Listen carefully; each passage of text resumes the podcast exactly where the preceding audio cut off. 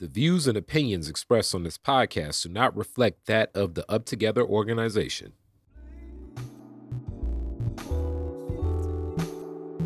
I'm Candy Marie. And I'm Mena Diaz, and welcome to the Moving Up Together podcast. Don't sit down and wait for the opportunities to come. You got to get up and make them happen. That powerful quote by entrepreneur, activist, and philanthropist, Madam CJ Walker, is a great way to get you ready for our next conversation. Walker, born Sarah Breedlove, was a formerly enslaved child of sharecroppers who built a hair care empire that transformed her into a millionaire. And today we're speaking with two women, like Walker, who dared to dream big and set lofty goals, but also accomplish them. Crystal Murphy is an entrepreneur who has several small businesses, which she launched while working full time for Up Together, the nonprofit that created the show. And Jessica Jackson, a certified midwife committed to serving her community, who in fact now works at the same center in Detroit where she used to get her flu shots as a kid. Crystal and Jessica, thank you so much for joining us. Thanks for having us. Now, before we get started in the conversation, we want to loosen things up just a little bit. Um, and I want to start with you, Jessica. What's a fun fact about you that people don't typically know? Um, I'm really talkative, so people usually know everything about me. But I think um, super fun fact is I love to play dress up. Um, I am a thrifter. I've been a thrifter since I was 13, born out of necessity. Um, but probably my biggest joy outside of my kids and my husband. Um, so I love finding cool things, mixing things together, um, doing very unexpected things, stirring up the crowd, if you will, through fashion. Um, so um, I just love fashion, but I love the idea of like recycling, upcycling, um, changing things, making it my own. Girl, you just got me so excited. So when I come to Detroit, I need you to let me know where all the spots are because, girl, I love to thrift. Yes. Go together. Yes, yes. What's cool about Michigan is you can go to places where nobody cares about fashion and find some really cool stuff. Mm-hmm. Okay, well, I'm down for that. Let me know. Let me know, sis. Let me know. Sounds like a plan. Now, now Miss Crystal, Mhm. what about you? Tell us a fun fact about yourself. Oh gosh, I don't know. Um I think I don't even know if it's fun or not. I I when I was growing up, I wanted to become a NASCAR driver Right, and like I like I, and to this day I'm gonna knock on wood. I don't think this table's wood, but I'll knock on it. Um I got I haven't gotten into any accidents, but I'm like a, a very, very skilled driver. So um I don't know if that's fun or not, but it's a, a interesting fact, I guess. Girl, you Very sound like an adrenaline junkie. Like that's super dope because A we don't see bit. it's I mean, come on, we don't see a lot of black women, first of all, that are NASCAR drivers. So just to see you say that, like that's really cool. Yeah, I mean that was pre-kids. And I have kids and I have to drive a little slow, a lot slower with them in the car. But when they're out of the car, watch out. Okay. okay, sis. Well, we gonna watch out for you on the road. You know what I'm saying? When you're in the car by yourself. now, Crystal, um, what was it like for you uh growing up in Boston? It was great. Um, I grew up with my both my parents. My mother was a teacher. Um, she retired about maybe six years ago after teaching for about 30, excuse me, 33 years, actually. Um, and my dad was a mechanic. And so he, you know, he ran his own businesses. Um, and so that was really great to see that dynamic of the two of them together um, with my mother having like her set schedule and my dad just kind of like you know having his own schedule so i think that i think now to me today i have like the best of both of those worlds Mm. um, but i grew up with four brothers um, so i'm the youngest of five children so i didn't have any sisters or any like you know um, i played with my neighbor um, but she was a lot younger than me but for the most part, I mean, I, I had like a, a pretty decent life. Um, my parents took very good care of me. Uh, they tried to give me the best that they could. Uh, they weren't wealthy, they weren't rich, um, but they they tried to give me all that I wanted. and, and I love to hear that because it shows, especially because one of the things that um, is often overlooked is the influence, right? You know, so maybe some of us may not have come from the most financially stable uh, families, or or maybe you you did have a, a very strong family unit, but I'm sure that influence was felt. So with that being said, um, you know, did that also contribute to you wanting to start your own business? Um, absolutely. Yeah, I mean, so I think what really kind of pushed me into starting my own business. Well, I know this part. Um, so I, I launched my business because my daughter um, wanted to have a sleepover. So I do, so I, I do children's parties, and um, it's it's grown into adult parties at this point. Um, but I started off with children's parties because my daughter wanted to have a birthday party for her her tenth birthday, um, and so that just you know her kickstarting that business um, and also kickstarting my my second business that I have um, with her interest uh, during the pandemic. She gained an interest of watching um, folks do makeup and um, you know hair styling on YouTube, mm-hmm. and so that kind of pushed me into purchasing a, a beauty vending machine.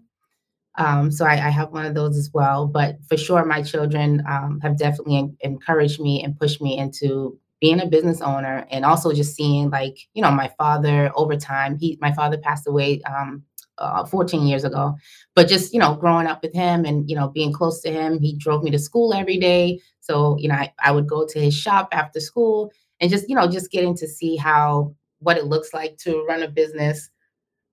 Lights was off. Um, and so you know i just I, that was really great for me to see and it for sure and influenced my business and becoming a business owner I love that. And speaking of uh, the beauty vending machine, girl, that sounds so mm-hmm. cool. I love that concept. Thank you. Mm-hmm. Um, yeah, I mean, it, it's doing well. Um, it's a combination of like eyelashes and, and lip gloss and some other um, like hair scarves and um, what else is in there? That's it for the most part. But you know, there are things that my daughter picked out and said that she wanted to sell. Um, press on nails, so mm-hmm. those are those are a lot of the things um, that she got interested in during the pandemic. Like I, I bought so many nail sets for her to learn how to do nails, and you know they just ended up in the trash for the most part. But you know she at least she had fun like practicing and things. So mm-hmm. it turned into that business. So that that was a, a, good outcome from all those things I bought that she barely used.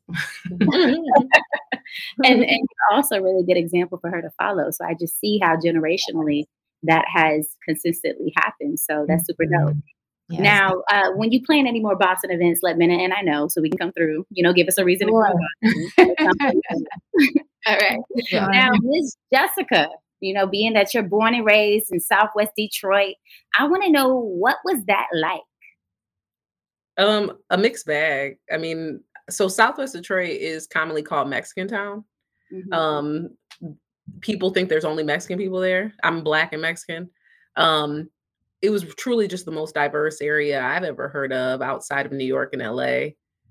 You know, there was a lot of Mexican people, of course, but there was black people, white people on my block living harmoniously. Um, as many places in the United States don't really get to have that opportunity. Um, I grew up, I was born in 85, so you know, there was a lot of gang violence uh, around that time but it didn't really transcend into too much innocent bystander problems. Felt very safe. Um, I had a working class family, mom and, and dad. My mom and dad eloped to be together. Um, so they they realized, wait a minute, one of us should have finished college. Um, but super smart people. They gave us the best education. We went to the top school in the city for gifted and talented children. We knew how to read before it was time to go to school. Mm-hmm. My dad is like the fun factory. I mean, I'm just unlimited energy. So for a child, we outgrew him. As a child, he gave us so much attention and so much love and alternative ways of learning that they really just let us be ourselves. As mixed kids, um, they taught us we were 100% black and 100% Mex- Mexican at a time where people really wanted to split us down the middle. So mm-hmm. we don't really suffer from identity issues like many um, mixed kids that, whether it's spoken or unspoken, suffer from. Uh, most of my trauma was because of peers, not necessarily because of what was happening in the home. Mm-hmm. Um, but full of love. We had plenty of food. My mom cooked her tail off. Um, she lived with my grandmother, so she can cook soul food better than any black person. Mm-hmm. Come eat her food, um, and um, plenty of love. So you know, it was just super healthy in that way. We didn't have any money for other things, like I talked about thrifting. Um, sometimes the lights were off and you know quickly but they were off uh, cable was on and off you weren't always going to be able to watch disney channel um, and things like that but it wasn't a problem as a kid you don't really identify that as a problem when you're going outside and your dad built an igloo out of the snow Mm, with a periscope where Come you could on. look Simpler you you times. weren't really thinking about that so Yeah. um, Right. really dope childhood you know hearing about crystal's you know family and you know just having that parent who your parents were professionals you know i view a mechanic as a professional i love that skill skill trades are just so beautiful to me. Mhm. um my parents didn't have that my mom was a, a waitress she worked construction my dad worked um at, in auto sales and like um in um, for like a carpet tile place things like that but i always had respect for them but i always wanted to be that professional that came for career day and you know i saw these people who came and they were valued thank god that now the skilled trades are valued also Mhm. my daughter's um, um, career day, the dopest person to come was a construction worker who brought a wheelbarrow full of toy trucks. I said, You're outshining us today. And I don't know how I feel about that. So I'm just so glad that we've created that respect, respect for Yeah. culture, right? But Yeah. also respect for the working class, right? Mhm. That it's it's it's not a bad thing, right? It's No. not something to put aside or act like it's not happening. the fact that nowadays um the actual skill set is is finally coming back full circle it's like oh we actually do need mechanics we really do need engineers we do need uh carpenters because uh, you know there's such a lack thereof where it's just like oh okay well people actually need to start learning these trades and those trades can transition into self-owned businesses Most definitely, especially Yeah. for people of color. But yes respect needs to follow. Exactly. Yeah, And they're often looked down on because they're not glamorized like some of these other things, but they're needed too. You know, they're also important. They're And I love- foundational. They're foundational, exactly. and speaking of foundational and foundations, it's just so uh, refreshing to hear about the strong foundations that your families both built, you and Crystal. And you know, just listening to you and leading up to my next question, uh, I can hear, you know, the nurturing side of you. You know, just hearing about you talk about your little people, and you know, hearing about the foundation that your parents laid for you. Um, you know, is that what inspired you to want to be a midwife you know when did you know that that was what you wanted to do So I, I've taken some time to like go through this question because I get asked it a lot because uh, there's not many young midwives. I mean, Mhm. most midwives are like 70. Um, so my mother was an interpreter for the clinic that I well, excuse me, she didn't work at the clinic that I work at now. She was a volunteer of the community. So people would call upon her because they knew her and my grandmother, who was a seamstress, and they would say, Hey, this person's pregnant. They don't speak English. Can you please interpret for them? Mhm. and they would maybe pay her a little bit or nothing and she would go help or go to the hospital for them so many times my mom wasn't at home or i had to go with her to the clinic because she was you know having this service so from a young age i was able to see the disparity in my community um Mhm. i had no i had i'd never really had many friends because we went to school outside of the neighborhood um but one summer i befriended some girls i might have been like 13 or something like that and i was talking Mhm. about oh i have to leave and go to the dentist or like something like that and they looked at me like like i was crazy you Mhm. know so um you know the idea that you don't even know to take care of yourself that it's not even it's not foundational it's not important Yeah. right so Right. that was small that was a seed um the soil was my mom and and her actions in the community right and i thought i don't know i really want to help kids i thought i wanted to be like a child psychologist i knew that i had anxiety and like you know i didn't have a word for it but i knew it was a feeling um, there's a couple things, but I also came from that first primary Black Mexican world, which is you can be a doctor, a lawyer, engineer, psychologist. Maybe you might have heard of that, but I didn't even know you went to school to be a nurse. Yeah. So I went to Michigan. I went with the intention of being an OBGYN. I thought I would serve by serving women. Um, so I did my bachelor's in women's studies. And one of the classes, one of the first classes I took was childbirth in many cultures, thinking I'm about to be an obstetrician, right? Mhm. and it was all about midwives across the world, all about traditions amongst women. I was like, Bingo. that's what I want to do. How do I do it. this? Mhm. And then I found that you had to be a certified nurse midwife as opposed to a certified midwife, direct entry midwife, things of other school uh, educational sets um, for you to get covered by insurance. So I had to get another bachelor's degree in nursing to then get a master's degree as a midwife. So um, it was a lot. Was, I mean, you know, first generation stuff. You know? yes, first generation, first generation stuff. stuff. Listen. first generation stuff. And I've said then, this before. Yeah. No, I'm sorry. No. I no, I was I was going to say I've said this before in another podcast, but a lot of us are the very first in our lineage to do a lot of things. Mm-hmm. You know. Yeah, I have an older brother who was at Michigan before me, um, but he was very isolated in different ways due to his own stuff. So he was there for me, but my journey was very very individual, mm-hmm. um, mm-hmm. and very much so very h- tough very tough but i'm living very uh, much so a life of ease. I'm making sure my kids as you, we talked about generationally with crystal and her kids uh, these kids are going to know what a vacation is. Yeah. Come on. We are our ancestors the rest that they prayed for mm-hmm. my kids will mm-hmm. rest more than they will work. Mm-hmm. i love that. Thank you for saying that and also thank you for really like being as detailed as possible because i want our listeners to understand our journeys right? You know because sometimes we see uh, people that are successful and a lot of us don't necessarily know someone that has gone and, and done that same path or taken up that career. So I guess for for the both of you, and setting a goal to become a midwife or an entrepreneur, you know, that's that's one thing. Um, but there are lots of people out there that set goals, but not everyone reaches their goals. And more than anything, I want people to feel empowered in knowing that there is information out there to help them and others in their social circles, their families, and their communities. So, what was it for each of you? And I want to start uh, with Crystal that helped you actually reach your goal.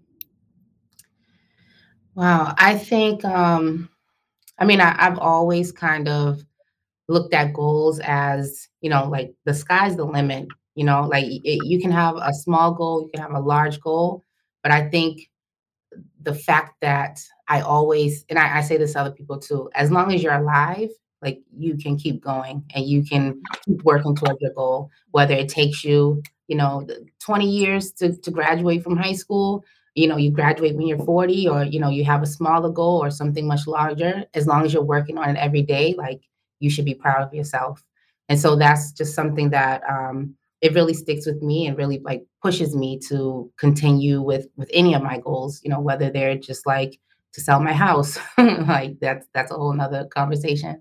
Um or if it's like you know just you know wanting um you know to, to get back into the gym and like you know I, I talk with my teammates all the time like i have three daughters and my youngest is three.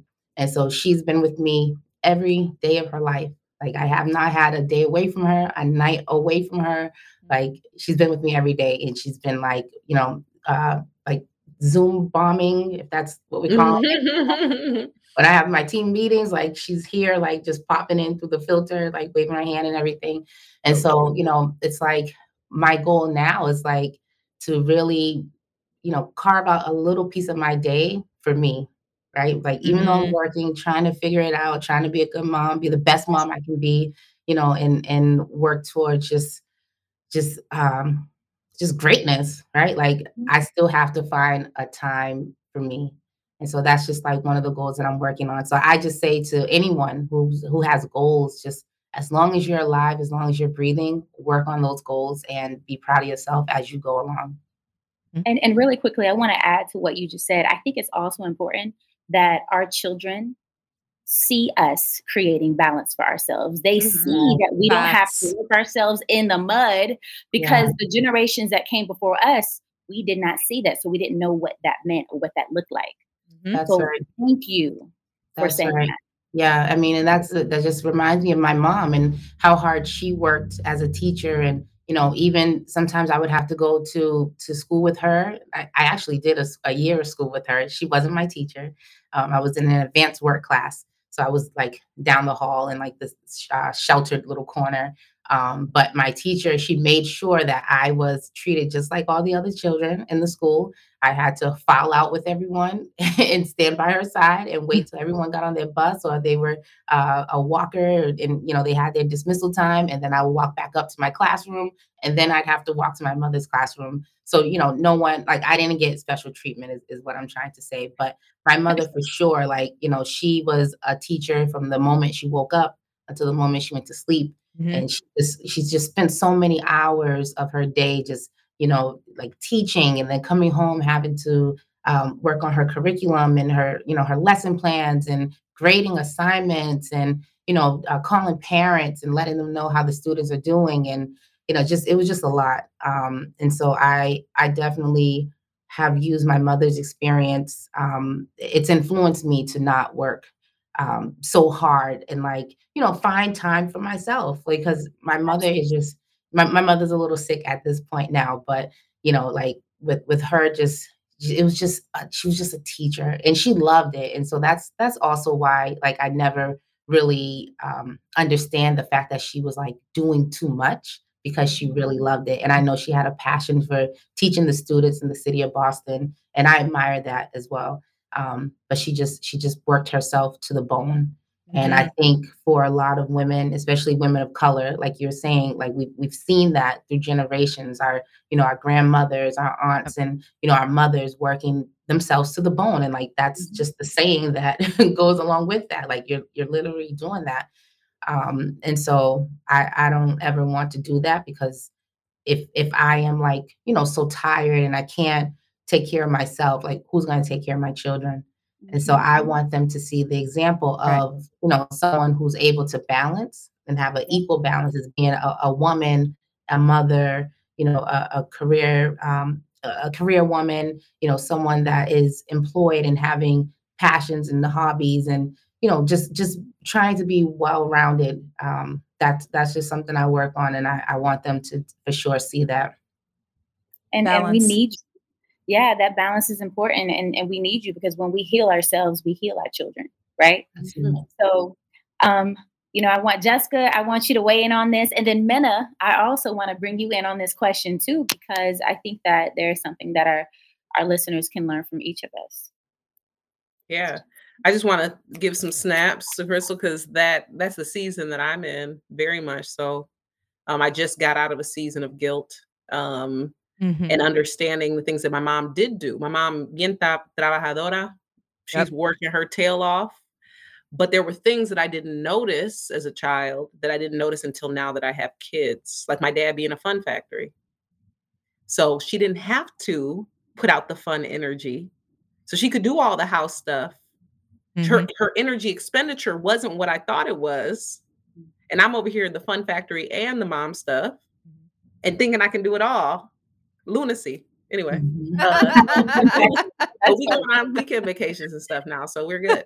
Um, but in terms of the question, the biggest thing that I would tell people is to not be afraid to take risks. We're risk averse being the first.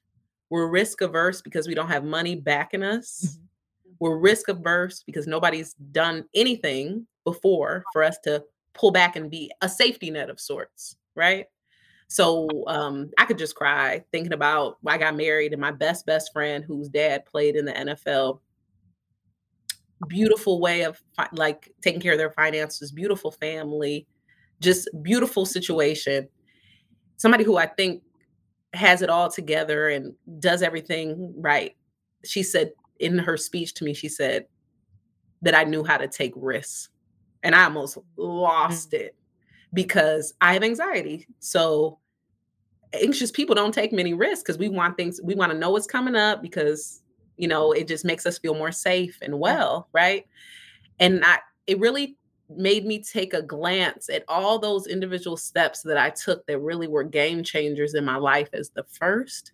And they were most definitely risk taking things. For example, the first one, taking out student loans to go to school the message that many people in our communities take and their families, because many times the parents would say, You're not doing it, right? Is that if you take out this money, you're going to be in debt the rest of your life, as opposed to this debt is going to allow you to have education that's not going to do that, mm-hmm. right? So now it's not promised. I'm not saying it's not promised, but you're more likely to be able to live more of a life of ease if you do get a college education um, so that was the first one. Like, I don't care how much this stuff costs. I'm going to school because I'm gonna be a nurse and I'm gonna be a, a doctor, so I'll be okay. Um, believing in yourself and taking risks. Excuse me. because if you have no self-belief then the risk doesn't matter right you're taking a risk because you you you betting on yourself and you know you gonna get it together right um, the second thing was switching careers so going from my degree in women's studies to oh my god i gotta this next semester i'm about to start grinding taking 18 and 20 credit hours at a time so i can graduate from michigan in four years and have my prerequisites done to get into nursing school university of rochester in upstate new york I'm gonna do it. Mm-hmm. And I'm gonna be social and have fun at the same time. Um, I don't know how. Through, you know, there's a lot of healing that happened during that time. I lost about 40 pounds. Um, mm-hmm. My anxiety went from, let's say, a 10 to a two due to um, losing that weight, finding exercise, meeting my life partner um, mm-hmm. who changed the game for me and calmed me significantly. Um, so just a lot of different things. And then most recently, my job at the clinic that I got all my vaccines at as a kid, that my mom interpreted at. Uh, my husband and I were moving back to New York, moving back home from New York. We had my daughter; she wasn't one yet. We're going home to have more resources. And my husband had two interviews. He's rocking and rolling. He's about to, you know, have have his stuff set up. And I'm like, I don't have nothing um, he's like, why don't you work in the suburbs? You know, I'm sure you could. Why aren't you applying at these hospitals where you probably make more money? It'll be a more cozy environment. I said, I'll be damned if I give myself as a resource to a community that I didn't grow up in. Hey. Well, he's like, yeah. like, I'm really cool. Like I'm yeah. top notch. So, you know, I'm gonna be arrogant about that, right? So he said, What you gonna do? And I said, I don't know. I prayed about it.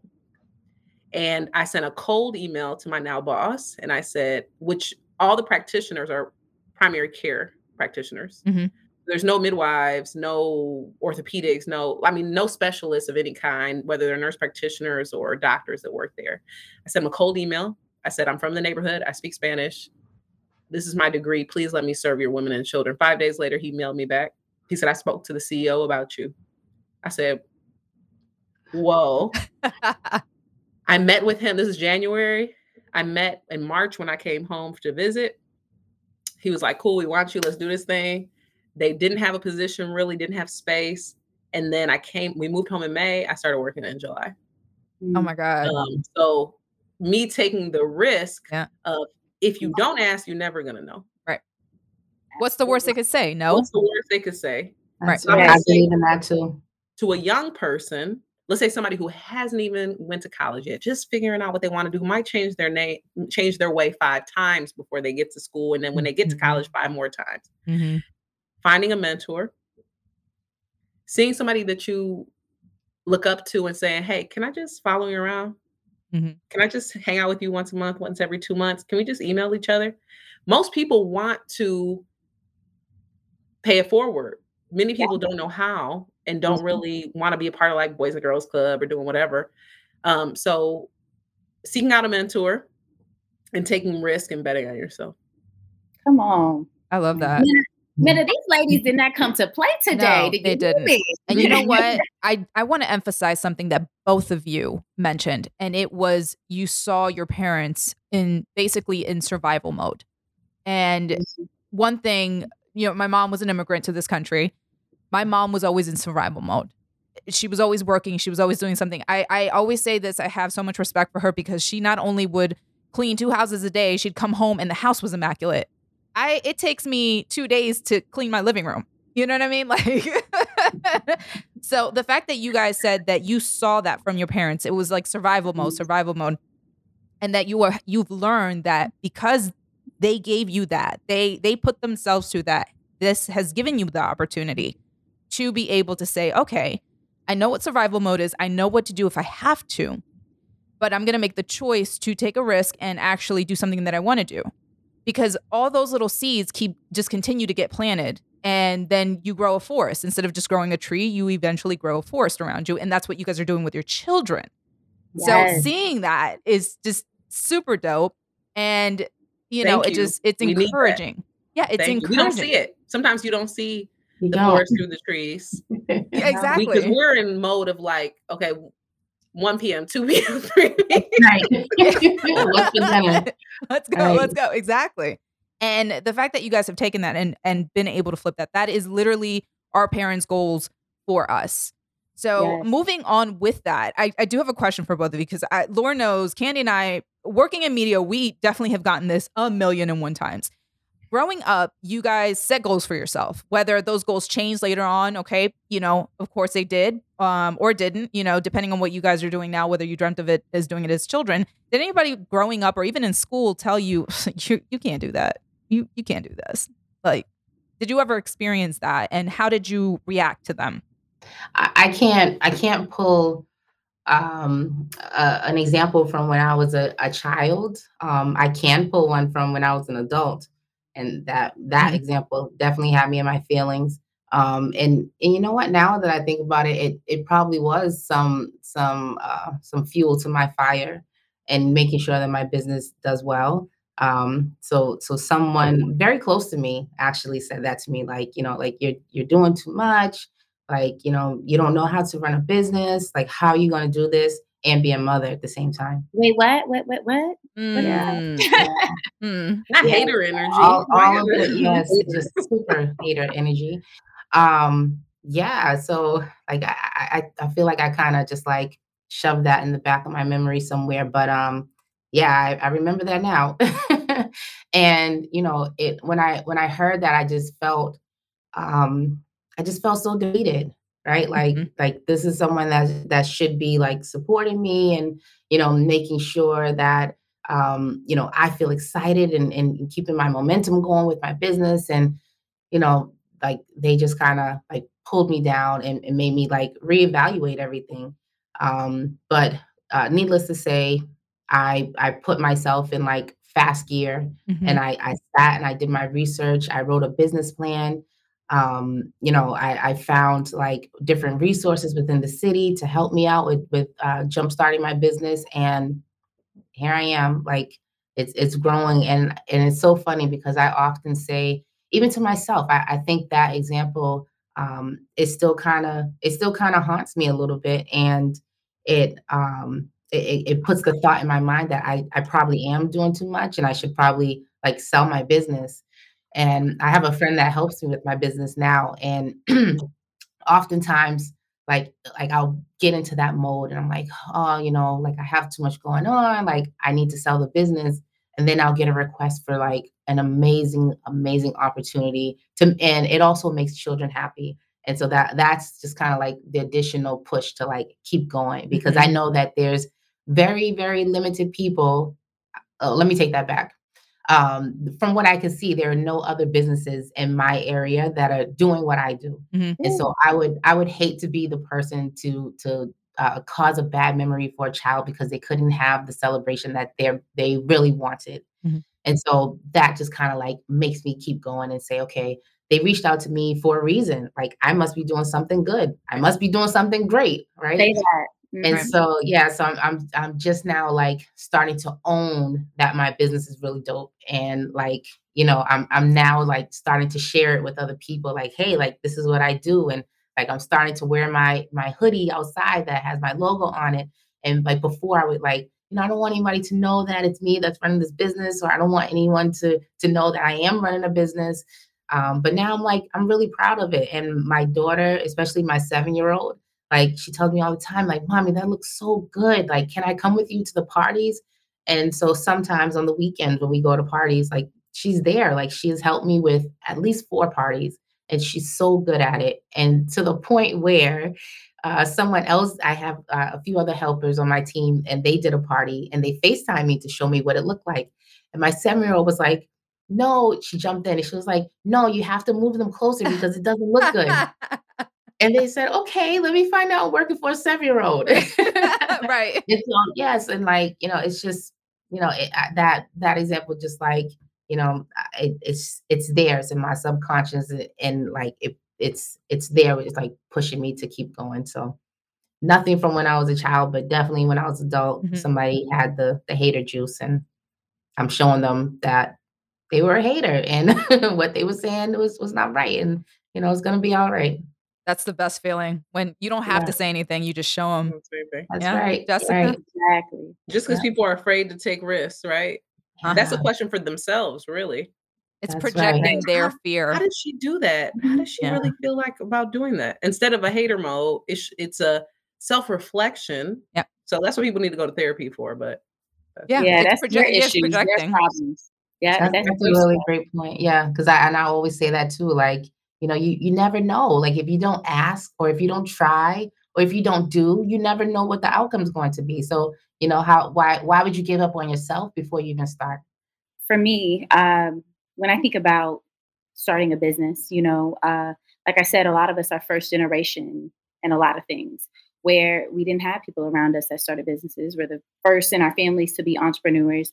So I know we didn't get a chance to really touch on this, but we kind of sort of did just a little bit. Were there any major barriers for you? Um, and hopefully, you know, people listening can also relate to this, just in terms of how much money you might need to reach those goals, you know, or anxiety that may have kicked in um, where you found yourself still trying to figure out, figure it out. And then you look around, you're like, wow, okay, I, I haven't accomplished anything yet because it just seems like it's just so hard. It's so difficult. Um, you know, uh, just in terms of money and resources. Um, so, can you both talk to us about the roles that people around you played, or even your community played, in helping you accomplish your goals Mhm. to help you get to where you are today? the one thing that I kind of I struggle with a lot, and you know, so another business that I I started, um, I opened an event space. I don't have the event space now. It closed um, due to the pandemic. I had to close it uh, when we started to have to quarantine, um, quarantine, when we had to kind of shelter in place. I closed it during that time. But before that, you know, there was a lot of paperwork that was associated with starting that business, and like it's things that that wasn't taught to me and i'm like like where would you learn how to do these things? You know and so like even having to go down to um, the boarding the boarding department uh, within the city to change the zoning of the building you know like they're asking me for documentation and i'm like well, well how how would i know what that is? You know i, I didn't I, how, who goes to school to to learn how to change a zoning unless you're you know trying to get a job in that that uh, arena but you know a, a normal person a, a- just a common everyday person wouldn't know how to do those things. And so you know there was a, a lot to learn um a, a lot to kind of figure out on my own. And so i think that for sure that was a barrier of just like you know trying and spending a lot of time like reading and educating myself on just like i just went to the beginning. Like i just did a lot of google uh, of like you know how do i do this? And Mhm. um that that was for sure a barrier. Like it, it kind of you know it definitely held me back a little bit in getting started. Um you know on top of that just you know starting a business you have to have uh, a, a good like financial start with it. Like you have to have some capital in order to to jumpstart your business. Um and so that's not easy if you don't have like friends and family who can give that to you and oftentimes i see you know a lot of a lot of businesses and i'm like how do they how do they even generate income? You know like i never see anyone going inside that store. Yep. but you can obviously look and and probably assume that you know the owner is probably funded by their grandparent or like you know like their their cousins and friends and their own parents. And so you know it, it a lot of businesses in uh, like my area a, a good chunk of them are funded that way right like they have uh, you know parents and folks that are like selling houses and or you know selling vacation homes and like giving them their Mm. grandchild the money and they can start a business with it and so being a, a person of color someone from the the city like not having that type of resource like that is a barrier but you have these goals and you want to start a business and you know you want to do something new take a risk and you know do something that no one else in your family has done before and not having the resources and support to do that is like one of the hardest things for sure Yeah, but don't let it don't let it scare you, right? Don't let it scare you out of doing it. Because thank God now that there are so many uh, small business grants, you know, for you know Yeah. first business owners. And I know you talked a lot about grant writing and grants, you know, at the the top of this conversation. So it's just like we have to learn how to tap in with each with each other and also share those resources. Right. I'm receiving. I'm receiving this, Crystal. I'm receiving this. Yeah. Yes, and I mean that's like one of the most wonderful things I've ever seen within up together is like our, our families coming together and and doing that same exact thing sharing resources like i can count on like hands and feet like how many times i've heard probably a little more than that probably your hands and feet too like how many times i've heard families saying like i want to start a business and someone within their group is like hey i have the resources i want to start a nonprofit hey i know how to do that i want to um, i need a, a nonprofit sponsor like I have someone that can help you. And so like that that type of help is like so valuable and like it's it's so uncommon to see, but here up together, like you can see that anytime. And so um yeah, like just just having that that support is like one of the the greatest things that anyone can have in, in starting a business because you can't you can't do it alone. Like you need people to help you with all the you know the various parts of your business and just just eh, just in life. Like you need some people to help you. Like i remember there was like a, a really large um, lottery that was like maybe a couple years ago. And i remember saying to like my team they were like you know what, what would you do with the money? And i'm like i need three nannies. I think i only had uh, one daughter at the time. I said i need three nannies. And they're like why do you need three nannies? I'm like because i need one for myself one for my kids and like you know one for my future kids. So like you you have to you need the help like and and so many women like we try to do it all on our own and you know it just leads to burnout and you know not being able to to rest and appreciate your your your life and you know really enjoy your children and the other things that you got going on so i just encourage everyone to just like you know reach out to your family your friends and you know, whoever can help you. Like it takes a village for everyone, not just for a business, not just for, you know, raising children, but just like just living. Like you need a team.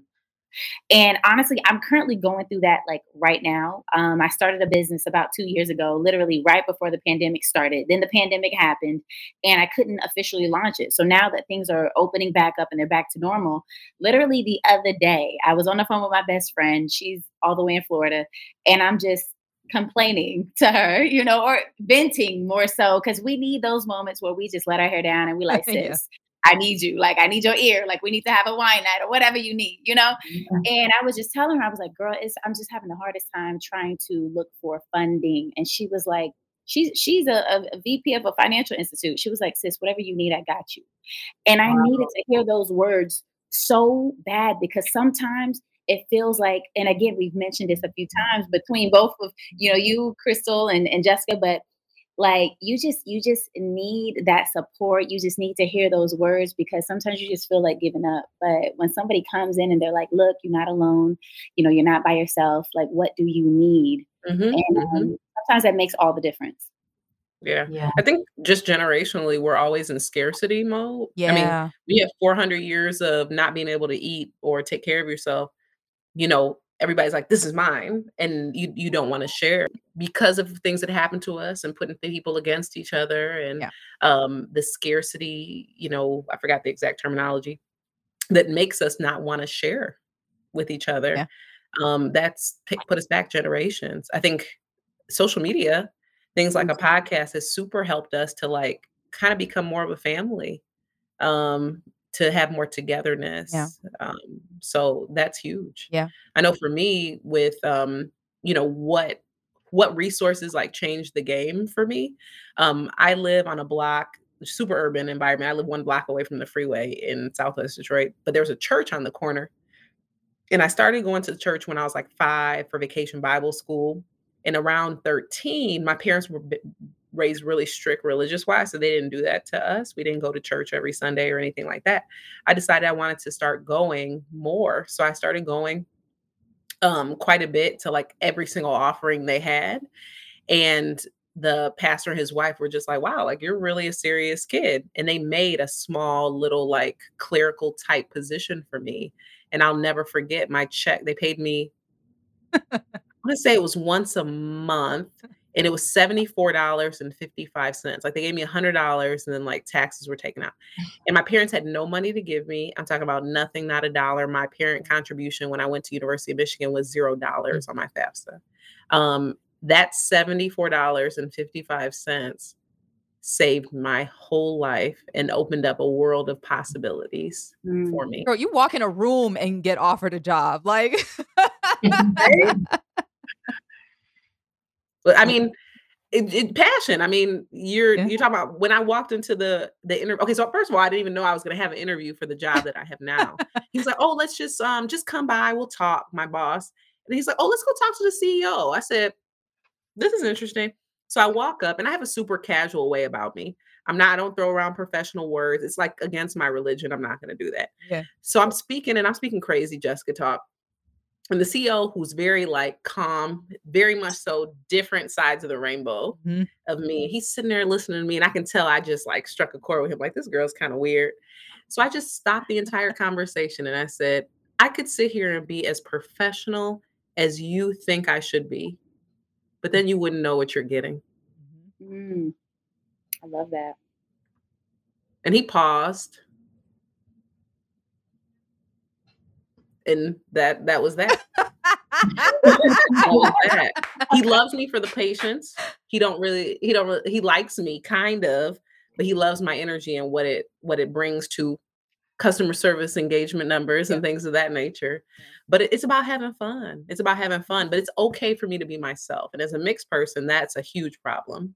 My peers, that's a the peers aren't going for that. You being yourself, especially in the 90s, early 2000s, in a predominantly back black environment. It was just not Right. being that.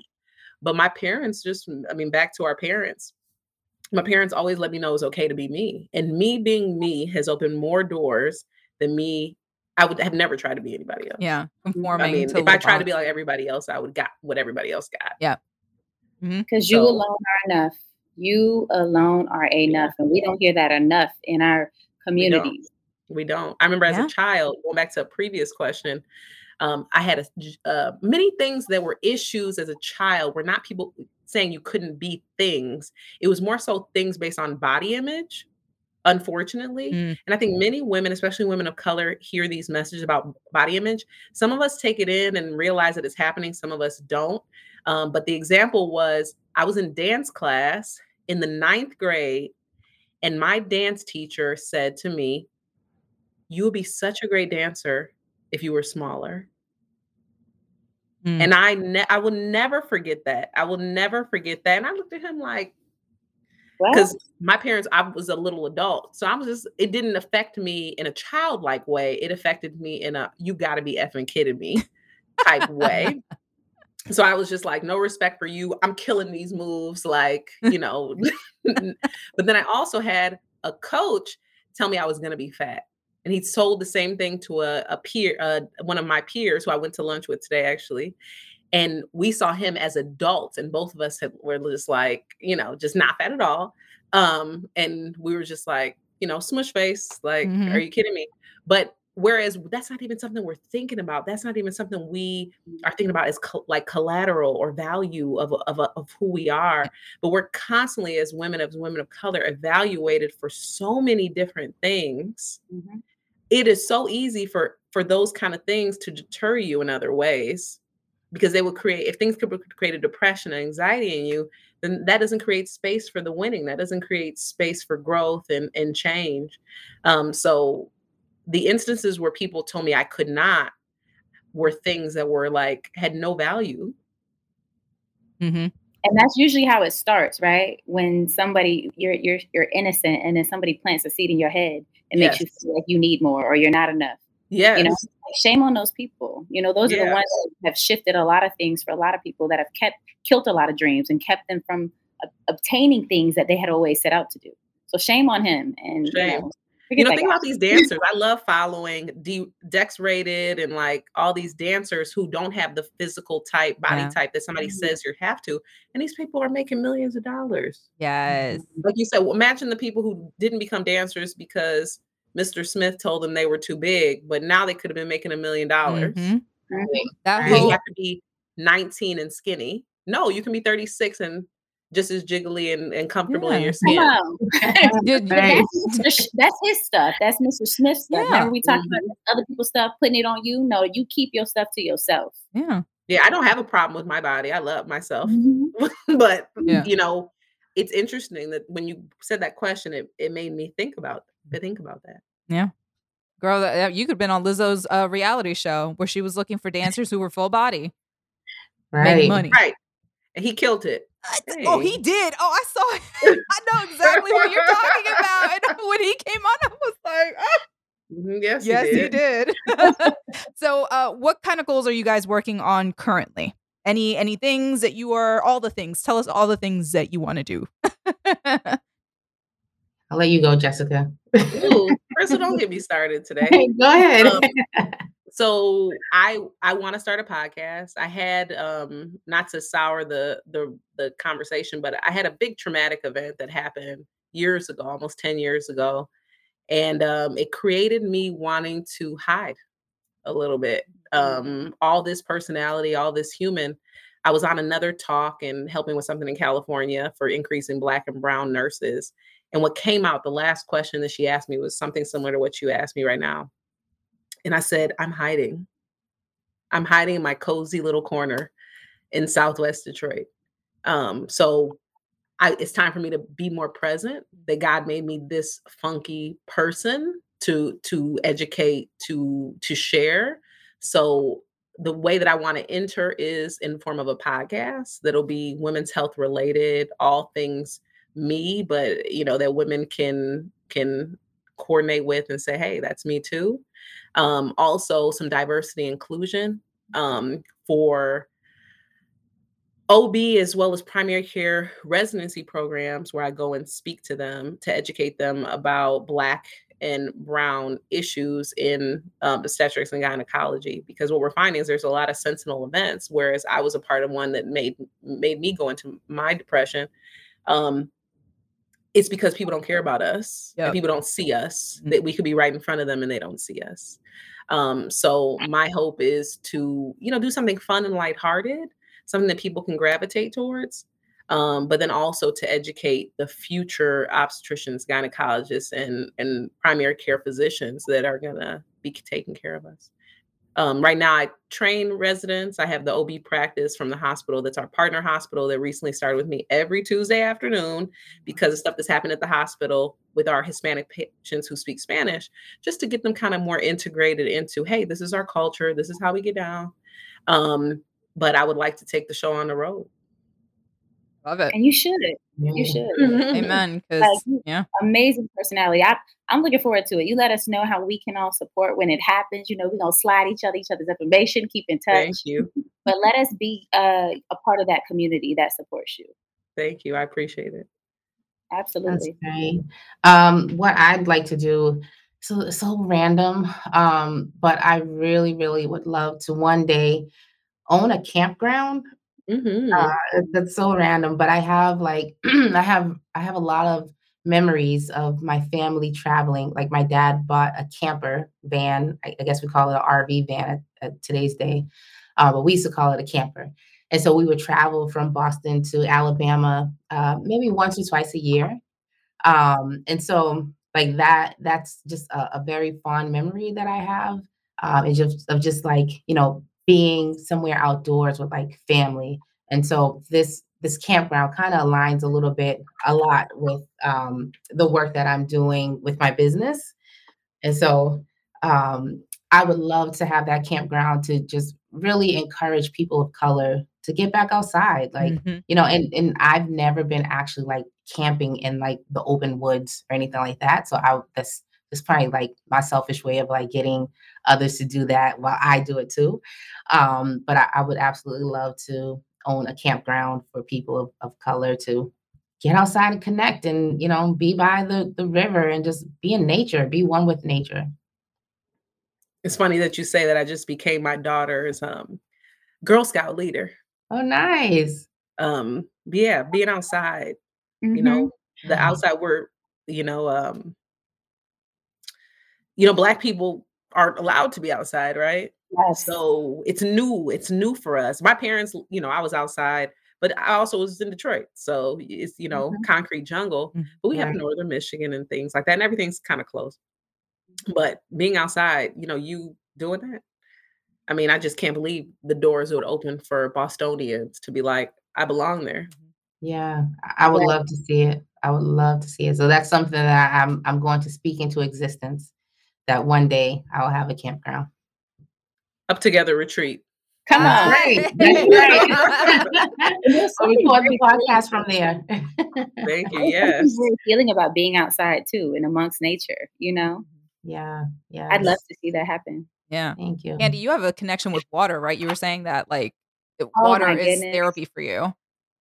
It is therapeutic for me. Like some of the best memories with me and my family, just going to the beach or just being by the water. And I find myself, you know, whenever something crazy is going on in my life, I just have to get to the water or be outside in some capacity.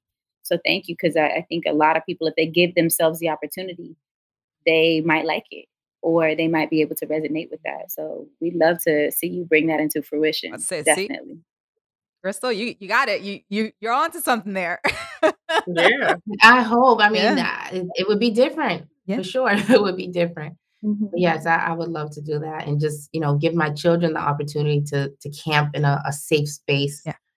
And just you know just something that's just inviting and you know like like put your phones away. You know my children they spend a good amount of time on YouTube and it's like you know I, I need you all to unplug and like you know try some of the things that mommy did like going outside and riding my bike and you know those type of things. So uh, yes, one day it's coming. It's coming. and talk It's about land ownership too. So yeah. Come on. That's right. Mhm. That's a whole other yes, conversation. land ownership. I'm trying to buy something in Southwest. Um, I know I was a part of something with Up Together previously, and the question that I was asked was, "What would you do if we gave you this funding that we plan on, you know, giving to people in your community?" And I said the easy question would be childcare. That would be, you know, that takes all of our money. Um, but the but the bigger thing that I'd like to do is to own, you know, buy a two family flat, rent one unit out to one of the resident or resident groups um, that I work with, and the other one to a lower income family for a fair rent. You know, Mm. that's you know people are gentrifying and buying this stuff up, and with us not in mind. Nope. Not at all. now, I feel like uh, this entire episode was just nothing but free game, right? Because we have this really cool segment that we get excited about. Mena and I both get really excited about called Free Game. And um, it's basically where we ask you a question and you guys give us like all these nuggets. But I'm like, man, these girls did not come to play in this episode. Like everything has been free game. Um, and I want to take this question back to talking about like, you know, accomplishing goals and and then also you know talking about that you know there are often barriers or systems again that are put in place to to make sure that we're not able to accomplish some goals. But you know just to to bring this back what do you ladies have in mind? Like what kind of advice do you have for the, the government officials and nonprofit organizations or community groups? Because again this podcast is in mind to create change and to get people talking and, and thinking differently. Um, you know what advice do you have for, for these organizations um, just in terms of changing the way that they think and, and do things um, to get them to stop doing some of the things that they're doing and actually support the people? Because sometimes again it just feels like it's just impossible to make your dreams come true. So what advice do you have for these organizations? I think the first thing I'm going to say is, we're here. We're at your doorstep. we weren't. Now we are. so y'all can play if you want to, but this Gen Z population is not messing around. So y'all got about 20 more years of this mess, or we can just do this now. We can start this now. So for me as an, a midwife, you know, a lot of my stuff is, you know, because people disrespect us so bad. People aren't listening to black and brown midwives to listen to black and brown uh, nurses, to listen to black and brown patients. Um, so it has to come from the top. So thank you for for asking this question. You know, many times I get asked, well, what can we do at the hospital to, to make the experience better for black and brown people? You can tell these dumb people who work here stop doing this um that they will you know something will happen to you as opposed to the the lobbying of physicians that makes them untouchable. Um so my first thing would be hey we're here. We're here. Change is going to happen whether whether you whether you are ready for it or not. We're trying to be in conjunction with you. We're trying to make this a team effort um, as opposed to you don't get to be a part of the party at all. Because I'm kind of tired. Mm, that's that's the space the space that I come from. Why do we feel like we have to baby everybody about this? That the, at this juncture, the only way to get things done is to give to get. um, and many times we don't have the resources or energy to give anything. Yeah.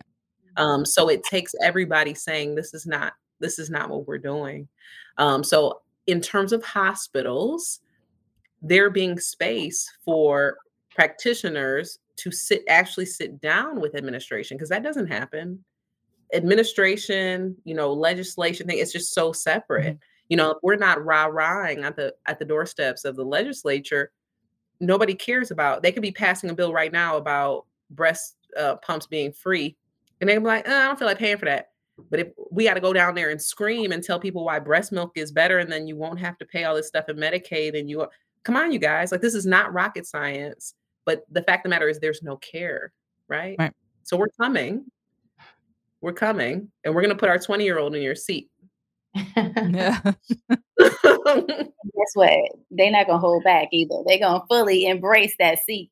no we see it happening already Yeah. Mm-hmm. i mean we Already. see we see it happening the governments are changing overseas how things usually happen um, you know people are in their 30s people people are in their early Right. 30s and making quite a bit of change that shows the possibility because of social media to our younger generations um, and they'll know it's possible so instead of standing aside so i'll be with the rah rah maybe chris will come with something a little nicer And no, I mean, I, I love that. I love all of that. Um, I think I would say to just step aside, right? Like, Mhm. in, instead of using this money that you have to continue to host these these meetings and conversations about what you should be doing, like give it to the people who know what they want to do with it, right? Like it just it just seems like it's a waste. And you know, I, I know that there's a lot of stereotypes out there, like you know, they they might use the money for the wrong thing. But like Jessica said, her example is wanting to to have housing for low income families and you know supporting the community. And those type of of ideas and and goals are very much so of a lot of people in communities. They just don't have the money.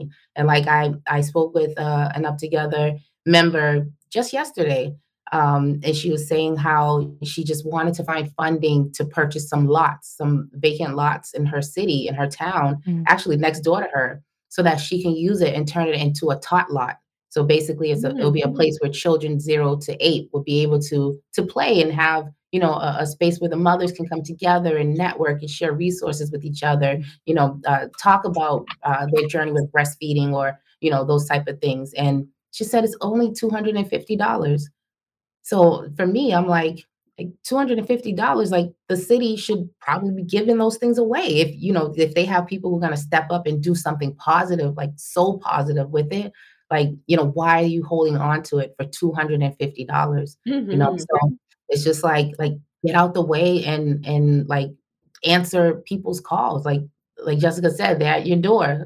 Like open the door and hear what they have to say. And you know if you have the funding and, and the resources and the ability to to step out the way like do it you know? Like just just trust that it's going to be done the right way and it's going to improve communities. And you know i think that's often overlooked that you know funding is going to go back to the community. I think a lot of um like just government entities in itself like they just have this this perception that you know uh, undervalued communities are just gonna just take they're on the take right? They just want to receive they're not gonna do anything positive with it. But you know a lot of these families are like giving they're they're receiving and also giving back to the communities through like you know babysitting for each other they're cooking for each other they're picking up each other's children from school and it's like like these people have community at heart and just just fund what they're trying to do and, and get out the way That was some free game, ladies. Thank you both so much. All right. Well, ladies, again, thank you so much for joining us. I'm your host, Mena Diaz, alongside, Candy Marie. and you are listening to the Moving Up Together podcast. Moving UpTogether was created by the national nonprofit Up Together and produced by Creative Differences. If you enjoyed this episode, please subscribe and leave us a review on Apple Podcasts, Spotify, or wherever you listen to your podcasts.